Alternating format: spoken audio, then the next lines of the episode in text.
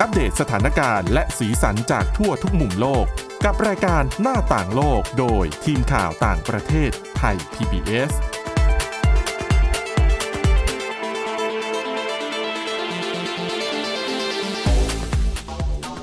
สวัสดีค่ะ คุณผู้ฟังคะนี่คือรายการหน้าต่างโลกนะคะ พวกเราก็กลับมาพบกับคุณผู้ฟังเป็นประจำทุกวันตั้งแต่วันจันทร์ถึงวันศุกร์นะคะ ก็จะรวบรวมเรื่องราวข่าวสารแล้วก็บทความที่น่าสนใจสำหรับวันนี้จะเป็นเรื่องราวเกี่ยวกับเรื่องของสุขภาพเรื่องของการแพทย์นะคะ ไม่ว่าจะเป็นเรื่องของการประกาศรางวัลโนเบล สาขาการแพทย์ประจำปีนี้ ซึ่งผู้ที่คิดค้นแล้วก็พัฒนาการผลิตวัคซีนแบบ mRNA ที่ใช้ควบคุมการระบาดของโควิด -19 เป็นผู้ที่คว้ารางวัลโนเบลการแพทย์ในปีนี้ไปครองนะคะ รวมถึงเรื่องของคำเตือนจากองค์การอนามัยโลกที่แนะนำให้ทุกประเทศนั้นฉีดวัคซีนป้องกันมาลาเรียให้กับประชาชนของตัวเองสำหรับวันนี้พบกับประเด็นเหล่านี้นะคะ กับคุณจารุพรโอภาสรัฐและดิฉันสวรักษ์จากวิวัฒนาคุณค่ะ สวัสดีค่ะ อ่ะไปเริ่มกันที่เรื่องของมาลาเรียก่อน ค่ะ ซึ่งดิฉันเข้าใจว่ามันก็ควรจะเป็นสิ่งที่คุณจะต้องฉีดวัคซีนเพื่อป้องกันกันอยู่แล้ว อืม นอกเหนือจากการป้องกันด้วยวิธีอื่นๆนะอย่างเช่น นอนกลางมุง้งหรืออ ม ว่าติดมุ้งลวด ค่ะ แล้วก็กำจัดแหล่งน้ำที่จะเป็นแหล่งเพาะพันธุ์ของยุง อืม ซึ่งเป็นพาหะของโรค ทีนี้คำเตือนขององค์การอนามัยโลกเนี่ยประเด็นหลักๆ มันคืออะไรคะ คือรอบนี้ที่ออกมาเตือนกันใหม่เนี่ยเป็นเพราะว่ามีการคิดค้นวัคซีนสำหรับการป้องกันมาลาเรียสูตร 2 ออกมาแล้ว อืมมีสูตรหนึ่งสูตรสองด้วย ใช่ค่ะ ก็เลยทำให้ทางด้านของเทดอสเกเบียซุสทางด้านผู้อำนวยการองค์การอนามัยโลกก็ออกมา แนะนำให้แต่ละประเทศเนี่ย เหมือนมีการเตรียมแล้วก็แจกจ่ายวัคซีน สูตรนี้ให้กับประชาชน โดยเฉพาะกลุ่มเด็กๆ ค่ะ คือปกติต้องบอกก่อนว่า ปีปีหนึ่งเนี่ยมีเด็กเกือบครึ่งล้านคน แต่แค่เฉพาะในภูมิภาคแอฟริกานะคะ อืม ที่เสียชีวิตจากโรคนี้ แน่นอนอย่างที่บอกไปว่าพาหะก็มันมาจากยุงเนี่ยแหละ ค่ะ ซึ่งอย่างที่เรารู้กันว่าแอฟริกาเองก็เป็นพื้นที่เสี่ยงอยู่แล้ว กับโรคที่มันเกิดจากสัตว์เป็นพาหะ อืม แบบนี้ อืม ซึ่งทางด้านของวัคซีนตัวใหม่นี้ ค่ะ ต้องบอกว่ามันเป็นวัคซีนที่มีชื่อว่า R21 Matrix M คือตัวนี้เนี่ยพัฒนาโดยมหาวิทยาลัยออกฟอร์ดของอังกฤษค่ะ แล้วก็ไปผลิตที่สถาบันเซรุ่มแห่งอินเดีย ตอนนี้เนี่ยได้รับการอนุมัติให้ใช้แล้วในพื้นที่ของบูกินาฟาโซ กานาแล้วก็ไนจีเรีย แล้วก็อย่างที่บอกมันเป็นสูตร 2 สูตรแรกเนี่ยมันมีเหมือนเริ่มแจกจ่ายให้หลาย ๆ พื้นที่ใช้เนี่ยตั้งแต่เมื่อประมาณปี 2021 วัคซีนตัวแรกเนี่ยมีชื่อว่า RTSS ตัวนี้เนี่ยผลิตโดย GSK ค่ะ เป็นบริษัทยักษ์ใหญ่ ค่ะ ด้านเภสัชกรรมของอังกฤษเลย ซึ่งก็กลายเป็นวัคซีนชนิดแรกสูตรแรกเลยที่ WHO แนะนำให้แต่ละประเทศ มีการฉีดเพื่อป้องกันโรคมาลาเรียให้กับเด็กๆ โดยเฉพาะในพื้นที่ที่มีการแพร่เชื้อของโรคนี้ในระดับปานกลางถึงสูง คือทางด้านของเกรเบียสุดเองก็บอกว่า เหตุผลที่มันต้องมีสูตรสองออกมา เพราะว่าตอนแรกเนี่ยเหมือนอุปสงค์อุปทานของ ค่ะ วัคซีนสูตรแรกเนี่ยมันต่างกันมาก อืม อย่างที่เรารู้กันว่าปีปีหนึ่งมีคนเสียชีวิตเยอะมาก แต่วัคซีนมันมีแค่สูตรเดียว ค่ะ ที่ทางเขาแนะนำเพราะฉะนั้นตัวสูตร 2 ที่ทาง WHO เพิ่งออกมาแนะนำเนี่ยเหมือนกับจะกลายเป็นเครื่องมือสำคัญในการอุดช่องโหว่ ค่ะ ความต้องการเหล่านี้ แล้วก็จะกลายเป็นเครื่องมือสำคัญในการปกป้องเด็กๆจำนวนมากที่ต้องเผชิญกับโรคเหล่านี้ แล้วก็จะทำให้เหมือนโลกของเราก้าวเข้าใกล้กับอนาคตที่ปราศจากโรคนี้แล้ว อืมอืมก็คือจะทำให้โรคมาลาเรียนั้น หมดสิ้นสูญสิ้นไปจากโลกนี้ ใช่ ไม่ให้มีเหลืออยู่อีกต่อไปแล้ว อืมเกรเบเยสุดเองเขาก็บอกว่าเขาเองก็เป็นในฐานะนักวิจัยโรคมาลาเรียเองก็เคยฝันว่าสักวันหนึ่งเนี่ยโลกของเราจะมีวัคซีนที่ช่วยป้องกันมาลาเรียได้อย่างปลอดภัยแล้วก็มีประสิทธิภาพนะคะ คือต้องบอกก่อนว่าไอ้เจ้ามาลาเรียเนี่ยถึงแม้ว่าจริง ๆ เราจะคุ้นหูกับไข้เลือดออกมากกว่า อืม คือมันก็เป็นโรคที่เกิดจากยุงเหมือนเหมือนๆกันแต่ ค่ะ อย่างบ้านเราเนี่ยอาจจะคุ้นหูกับไข้เลือดออกมากกว่าอยู่แล้ว อ่า อืม เดงกีฟีเวอร์ อ่าค่ะ แต่ปีปีหนึ่งจริงๆ เขาบอกว่าประชากรเกือบครึ่งหนึ่งของโลกเนี่ยอาศัยอยู่ในพื้นที่ที่มีความเสี่ยงสูงต่อโรคมาลาเรียอยู่แล้ว อืม เพียงแค่ผู้ป่วยแล้วก็ผู้เสียชีวิตส่วนใหญ่เนี่ยเราจะไปพบกันในแถบแอฟริกา ค่ะ คือต้องยอมรับประมาณหนึ่งว่า เป็นพื้นที่ที่อาจจะเข้าไม่ถึงระบบการแพทย์ที่ดีพอด้วย ค่ะ ก็เลยทำให้ตัวเลขของผู้สูญเสียไปกองอยู่ที่พื้นที่ตรงนั้นนะคะ โด ยทางด้านของผู้อำนวยการประจำภูมิภาคแอฟริกาของ WHO เองก็บอกว่า วัคซีนชนิดใหม่นี้สูตรใหม่นี้เนี่ยน่าจะมีศักยภาพที่ดีเยี่ยมสำหรับพื้นที่นี้เลย แล้วก็จะเข้ามาช่วยลดช่องว่างระหว่างอุปสงค์แล้วก็อุปทานได้ ซึ่งเจ้าวัคซีนทั้ง 2 ชนิดทั้งสูตรแรกแล้วก็สูตร 2 เนี่ย ก็จะถูกจัดส่งตามความต้องการของแต่ละพื้นที่ แล้วก็น่าจะเข้ามาช่วยสนับสนุนความพยายามในการป้องกัน แล้วก็ควบคุมโรคมาลาเรีย แล้วก็จะสามารถช่วยชีวิตเด็กๆ หลายแสนคนในแอฟริกาจากโรคร้ายแรงนี้ได้ค่ะ โดยต้องบอกก่อนว่านับตั้งแต่ปี 2019 เนี่ย คือตอนนั้นมีโครงการนำร่องที่ฉีดวัคซีนสูตรแรกไป ซึ่งตอนนั้นเนี่ยฉีดใน 3 ประเทศก็จะได้แก่กาหน้า เคนยา แล้วก็มาลาวี คือตอนนั้นน่ะเห็นผลมากตั้งแต่สูตรแรกแล้วก็คือ เขาบอกว่าสามารถช่วยชีวิตเด็กๆ ได้ประมาณ1ล้าน7แสนคน ถ้าเกิดว่าได้รับวัคซีนอย่างน้อยคนละ 1 โดส อืม ก็ถือว่าช่วยได้มากแล้ว ซึ่งโครงการนั้นก็กลายเป็นเหมือนบททดสอบแล้วก็ผลลัพธ์ที่เห็นได้อย่างดีว่านำไปสู่การลดลงของจำนวน อัตราการเจ็บป่วยที่รุนแรง หรือว่าอัตราการเสียชีวิตของเด็กๆ ได้อย่างเห็นได้ชัดนะคะ ซึ่ง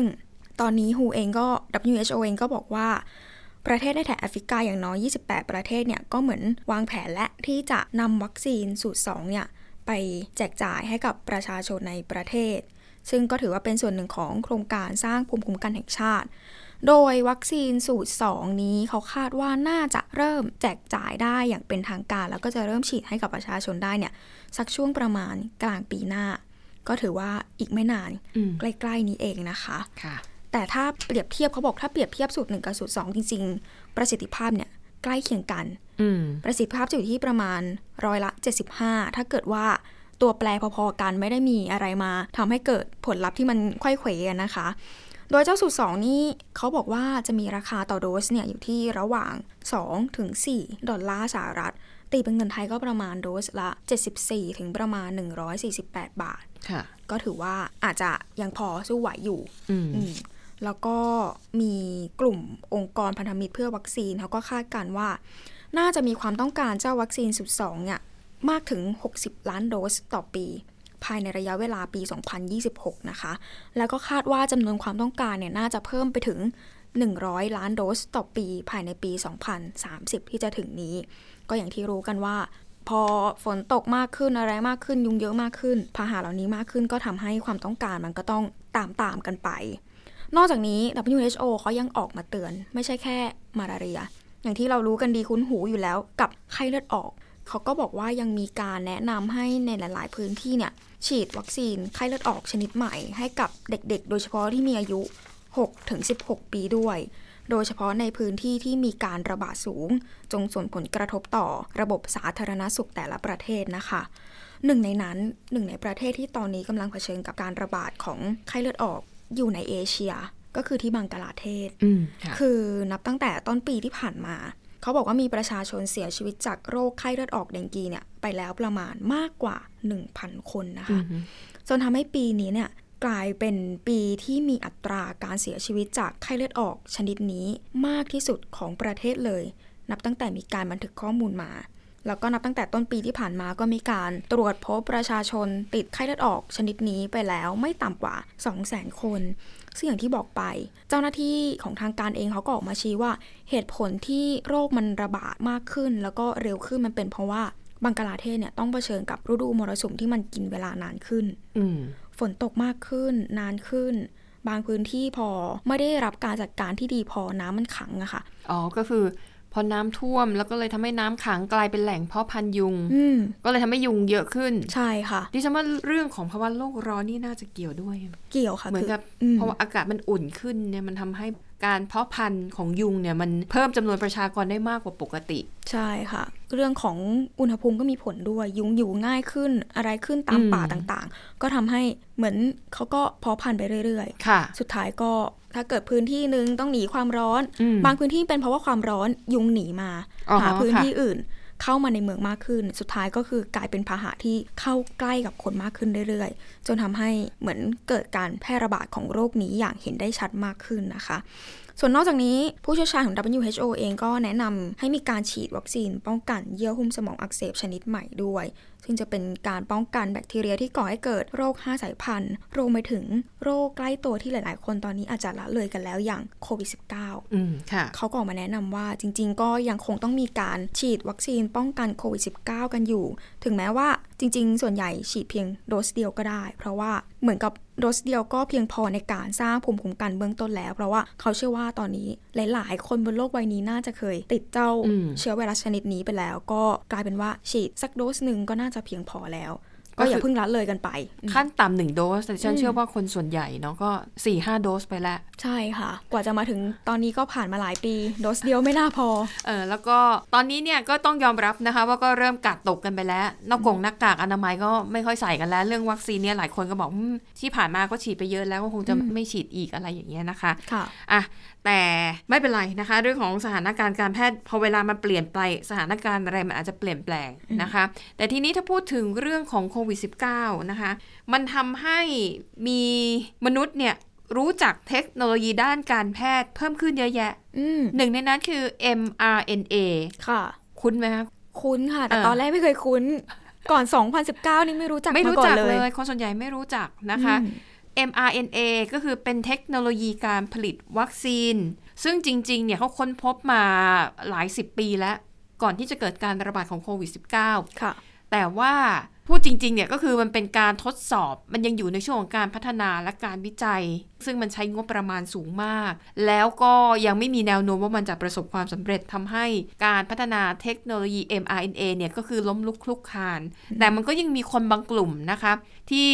เรียกว่าเดินหน้าพัฒนาแล้วก็วิจัยมาอย่างต่อเนื่อง นี่จึงเป็นเหตุผลว่า เอ๊ะทำไมพอเกิดการระบาดของโควิด -19 ปุ๊บ สามารถดึงเอา mRNA มาผลิตวัคซีนได้ในเวลาอันรวดเร็วมาก อืม ซึ่งในการประกาศรางวัลโนเบลประจำปี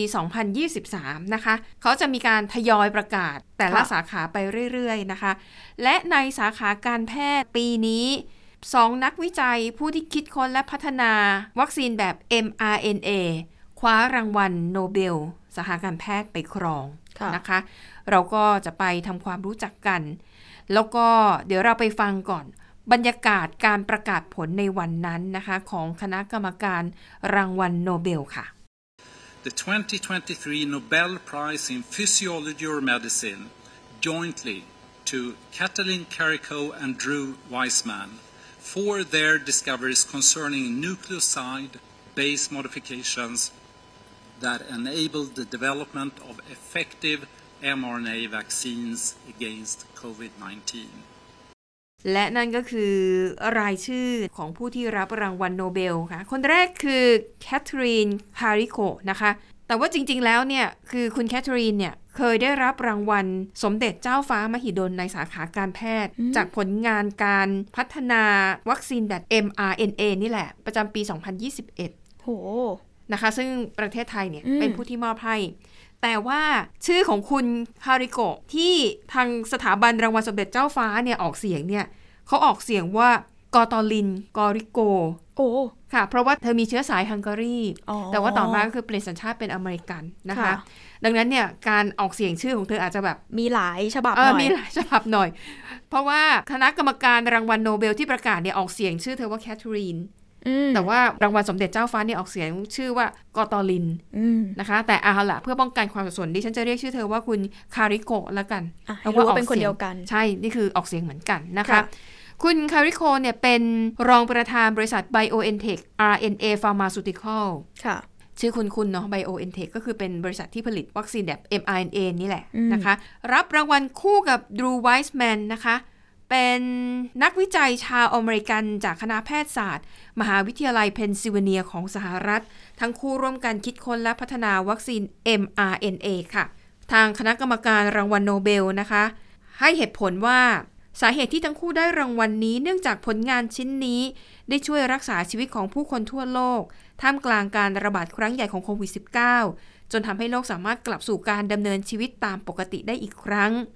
ซึ่งปัจจุบันเทคโนโลยีนี้ยังถูกพัฒนาต่อไป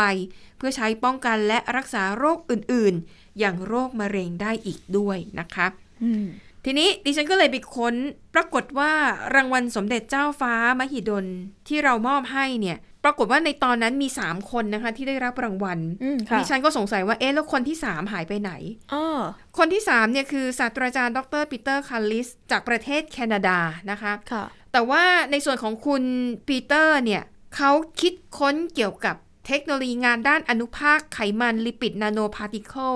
อธิบายง่ายๆก็คือว่า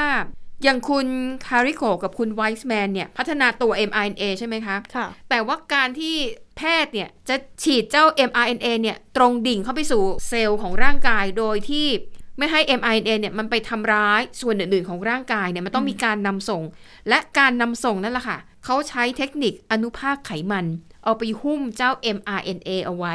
อืม อ่ะดังนั้นก็พอเข้าใจได้นะคะ ค่ะ ว่าเวลาเขาแจกรางวัลโนเบลเนี่ยอาจจะต้องแยกส่วนกัน อ๋ออ ม ก็บอกว่าอ่ะไปฟังเรื่องของอนุภาคไขมันกันก่อน อย่างที่บอกคือมันเป็นตัวห่อหุ้ม mRNA แล้วก็นำส่งไปสู่เนื้อเยื่อ ไปสู่เซลล์ของร่างกายได้ โดยที่ไม่ทำให้เกิดพิษต่อเนื้อเยื่อปกติอื่น ๆ ของร่างกายนะคะ ซึ่งอนุภาคไขมันเหล่านี้จะไม่ทำปฏิกิริยา และไม่เป็นพิษต่อเซลล์ของร่างกายด้วยก็ คือมันต้องมีสองส่วนเนี้ยประกอบกัน วัคซีนมันถึงจะเกิดขึ้นได้จริง อ๋อ คือถ้ามีแค่ตัว mRNA เนี่ย มันก็อาจจะไม่สามารถใช้งาน อืม ได้ ค่ะ นะคะ อ่ะนี่ก็เลยอ่ะถือเป็นเกร็ดความรู้ที่น่าสนใจก็เอามาเล่าประกอบกันไปด้วย อ่ะทีนี้กลับไปที่คุณคอริโคแล้วก็ดรไวส์แมนนะคะ ค่ะ สองคนนี้ไปตอนแรกเนี่ยต่างคนต่างวิจัยและพัฒนา mRNA ของตัวเอง ต่างคนต่างทำ อ๋อ นะคะ อย่างที่บอกไปแล้วนะ คุณคาริโคเนี่ยคือจริงๆ เธอเป็นชาวฮังการีนะคะ ค่ะ แล้วก็จบการศึกษาระดับปริญญาเอกก็ที่ฮังการีเนี่ย อืม นั่นแหละนะคะ แล้วก็เริ่มทำงานในฐานะนักวิจัยด้านชีวเคมีมาตั้งแต่ช่วงปี 1970 ซึ่งในตอนนั้นอย่างที่เกริ่นไปแล้วว่าเทคโนโลยี mRNA ถือเป็นเรื่องใหม่ หลายคนยังไม่เชื่อว่ามันจะประสบความสำเร็จ อืม แม้ว่าจะพัฒนาได้มาระดับหนึ่ง ค่ะ แต่การนำมาใช้งานจริงในตอนนั้นต้นทุนมันสูงมาก อืม มันก็เลยไม่ได้รับการสนับสนุนให้มีการใช้งานอย่างแพร่หลายนะคะ แต่ว่าเอาละในที่สุดดรคาริโกะเนี่ยเธอก็ยังคงมีความพยายาม ไม่ยอมแพ้ต่ออุปสรรคต่างๆ นานาค่ะ ซึ่งในปี 1985 นะคะคุณคาริโกะเนี่ยพร้อมด้วยครอบครัว ตัดสินใจย้ายจากฮังการีมาอยู่ในสหรัฐอเมริกา และที่นี่ค่ะ เธอก็ได้มาร่วมงานกับศาสตราจารย์ดรนายแพทย์ดรูไวส์แมน อ๋อ คุณไวส์แมนเนี่ย ก็คือทำงานเกี่ยวกับเรื่องนี้อยู่แล้ว แต่สาเหตุที่คุณไวส์แมนเนี่ย หันมาศึกษาพัฒนา mRNA เนี่ย เพราะว่าอยากจะรักษาหลานชายซึ่งป่วยด้วยโรคภูมิคุ้มกันบกพร่องชนิดปฐมภูมิแตกกำเนิด อืม ก็เลยมองว่าเทคโนโลยีนี้เนี่ย มันจะสามารถช่วยรักษาโรคเกี่ยวกับระบบภูมิคุ้มกันได้นะคะ อืม แล้วก็เลยได้มาร่วมงานกับดรคาริโคนะคะ ค่ะ ที่ย้ายมาจากฮังการีแล้วก็อ่ะทำงานร่วมกัน และในเวลาต่อมาคือในยุคก่อนที่จะเกิดการระบาดของโควิด -19 เนี่ย เป้าหมายของการพัฒนา mRNA ในตอนนั้นคือ เป้าหมายแรกคือการพัฒนาเพื่อป้องกันเชื้อ HIV ที่เป็นสาเหตุของโรคเอดส แล้วก็มีหลายรายนะคะที่พัฒนา mRNA เพื่อใช้รักษาโรคมะเร็ง อืม เพียงแต่ว่ามันยังไม่สำเร็จ 100% ค่ะ วัคซีน mRNA นั้นพัฒนามาเป็น 10 10 ปีนะคะ แต่ว่ายังไม่เคยถูกนำมาใช้งานจริง ๆ อย่างเป็นวงกว้าง อืม แต่การระบาดของโควิด -19 นี่แหละค่ะ เป็นตัวเร่ง อืม เป็นตัวกระตุ้นให้ mRNA นั้นถูกนำมาใช้จริง ๆ ในวงกว้างอย่างแพร่หลาย ก็เลยทำให้คนทั่วโลกเนี่ยรู้จักคำว่า mRNA ค่ะ นะคะอะอันนี้ก็เป็นเรื่องราวคร่าวๆนะ เพราะว่าโหเรื่องราวชีวิตของการพัฒนา mRNA รวมถึงเรื่องราวของดรคาริโกจากฮังการีเนี่ยเขาบอกว่าก็มีความดราม่าหลายอย่างนะ เพราะอย่างที่บอกมันไม่ใช่ง่ายนะคะ อืม แล้วก็พอย้ายมาสหรัฐก็มีปัญหาเรื่องการเงินเหมือนกัน อืม เพราะว่าเป็นนักวิจัยแล้วก็ ค่ะ ตอนนั้นเนี่ยผลงานมันยัง ต้นทุน เออ ในการทำ ใช่ งานวิจัยแต่ละอย่างมันก็สูงด้วย ค่ะอ่ะ แต่ตอนนี้ความสำเร็จปรากฏแล้ว ค่ะ นะคะ รางวัลโนเบล สาขาการแพทย์เนี่ยเป็นแค่รางวัลล่าสุด อ๋อ คือก่อนหน้าเนี้ยทั้งคู่นะคะ รวมถึงดรปีเตอร์คาลิส ที่พัฒนาอนุภาคไขมันเนี่ย กวาดรางวัลด้านการแพทย์ด้านการวิจัยมาแล้วทั่วโลกจากผลงานนี่แหละ อืม ทีนี้ไปดูส่วนของคุณไวส์แมนนะคะ ตอนนี้อายุ 64 ปีแล้ว โอ้โห ก็ถือว่าประสบความสำเร็จในชีวิตแล้วล่ะ อืม คว้าทั้งเงิน คว้าทั้งกล่อง โดยเฉพาะอย่างยิ่งรางวัลโนเบลนี่ถือว่าเป็นที่สุดของที่สุดแล้ว อืม แล้วรางวัลโนเบลเนี่ยนะคะ เขามีเงินให้ด้วยก็คือหลายสิบล้านบาทเลยแหละ ก็เท่ากับถ้าเกษียณหยุดทำงานตอนนี้ก็ใช้ชีวิตอยู่ได้แบบสบาย อืม ๆ แต่คุณไวส์แมนเนี่ย ตอนนี้ 64 ปี เปิดใจว่ายังไม่หยุดนะ เขายังมีเป้าหมายชีวิตอยู่ ค่ะ ก็คือเรื่องของวัคซีนโควิด -19 เนี่ยแหละ อืม คือตอนเนี้ยนะคะ วัคซีนโควิด -19 ณปัจจุบันเนี่ยก็คืออาจจะฉีดสักปีละครั้ง ค่ะ หรืออาจจะ 3 เดือน 6 เดือนครั้ง อืม นะคะ แต่ที่ดีที่สุดคือ 1 ปี 1 ครั้ง แต่คุณไวส์แมนเนี่ยตั้งใจว่าเขาจะพัฒนาวัคซีนที่ฉีดแค่ครั้งเดียวแล้วป้องกันโควิด -19 ได้ตลอดชีวิต โห คือวัคซีนเนี่ยต้องการให้มันมีความสามารถในการรับมือกับวัคซีนโควิด -19 ที่มันจะกลายพันธุ์ในอนาคต อืม อ่า เขาคิดไป ฉลาด ไก ขนาดนั้นเลย โอ้โ เขาบอกว่าจะใช้ AI เข้ามาช่วยด้วย หค่ะ ข่าวดีคือตอนนี้พัฒนาได้แล้วนะคะ แล้วก็ทดลองในสัตว์ไปแล้ว ค่ะ ผลเนี่ยดีมาก อืม แล้วก็คาดว่าในอีก 6 เดือนข้างหน้าเนี่ย จะเริ่มนำวัคซีนตัวนี้ทดสอบในมนุษย์ โหก้าว นะคะ สำคัญอยู่เหมือนกันนะคะเนี่ย เท่านั้นยังไม่พอค่ะ ยังมีการพัฒนาวัคซีน mRNA อีก 20 ตัว ที่จะใช้ป้องกันหลายโรค ตั้งแต่โรคที่เกี่ยวข้องกับระบบภูมิคุ้มกันของร่างกาย ไปจนถึงอาการแพ้อาหารแล้วก็โรคหัวใจ และในจำนวนนี้นะคะ มีวัคซีน 7 ตัวจากทั้งหมด 20 ตัวนะ 7 ตัวนี้กำลังทำการทดสอบในมนุษย์แล้ว คุณ ดิ ไว ฉัน ส์แมนก็ว่าเป็นข่าวดีนะ เป็นข่าวดีนะคะ คุณไวส์แมนก็บอกว่าจริง ๆ ภรรยาและครอบครัวเนี่ยบอกว่า เธอ 64 แล้ว หยุดไหม อืมหยุดพักได้แล้วเกษียณแล้วก็เออตอนเนี้ย ชื่อเสียงเงินทองมีหมดแล้วเอออลองใช้ชีวิตสบายๆช่วงบั้นปลายชีวิต แต่คุณไวส์แมนบอกว่า ยังมีแบบอย่างที่เล่าให้ฟังอะ่ะมีวัคซีนอีกตั้ง 20 ตัวที่กำลังพัฒนาอยู่ คุณไวส์แมนก็ยอมรับว่าภรรยาก็ไม่ค่อยพอใจเหมือนกัน ที่เขาจะทำงานไม่ยอมหยุดนะนะคะ อืม แต่ก็ต้องถือเป็นข่าวดีของมวลมนุษยชาติ อืม เพราะว่าหลายโรคเนี่ยอย่างอาการแพ้อาหารเนี่ย คนอเมริกันเป็นเยอะมากนะคะ ค่ะ แพ้ไข่แพ้นมแพ้นู่น อ๋ แพ้ อใช่ นั่นแพ้นี่ และถ้าหากว่าพัฒนาได้สำเร็จเนี่ย มันจะเป็นเหมือนเปิดประตูไขปริศนาคือแบบพอมันสำเร็จตัวหนึ่งเนี่ยมันเท่ากับเป็นการเปิดทางให้กับนักวิทยาศาสตร์ คนอื่นๆเนี่ยได้ต่อยอดพัฒนาวัคซีนที่มันอาจจะสามารถป้องกันโรคร้ายอะไรต่อมีอะไร แม้แต่โรคเอสเนี่ยที่จริงๆมันเป็นจุดเริ่มต้นของการพัฒนา ค่ะ ในอนาคตอาจจะไม่เกิน 10 ปีจากนี้ ค่ะ เราอาจจะได้เห็นวัคซีน ป้องกันมะเร็ง ป้องกันโรคเอส อืม หรือว่าป้องกันโรคเกี่ยวกับภูมิคุ้มกันของร่างกาย ค่ะ ก็เป็นไปได้ ก็กลายมาเป็นเครื่องมือสำคัญในการ อืม ช่วยชีวิตมนุษย์เรา ฉะนั้นต้องบอกครอบภรรยาของคุณไวส์แมนนะคะ ว่าให้กำลังใจสามีต่อไป อย่าได้หยุด แล้วก็เป็นกำลังใจให้ อ่า ทีมนักวิจัยทุกคน ใช่นะคะอ่ะทำงานเพื่อมวลมนุษยชาติกันต่อไปอ่ะ ค่ะ ทั้งหมดนี้ก็คือเรื่องราวจากพวกเราในรายการหน้าต่างโลก ขอบคุณสำหรับการติดตามวันนี้หมดเวลาแล้วค่ะ พบกันใหม่ตอนหน้า เราสองคนและทีมงานลาไปก่อน สวัสดีค่ะ สวัสดีค่ะ Thai PBS podcast. View the world via the voice.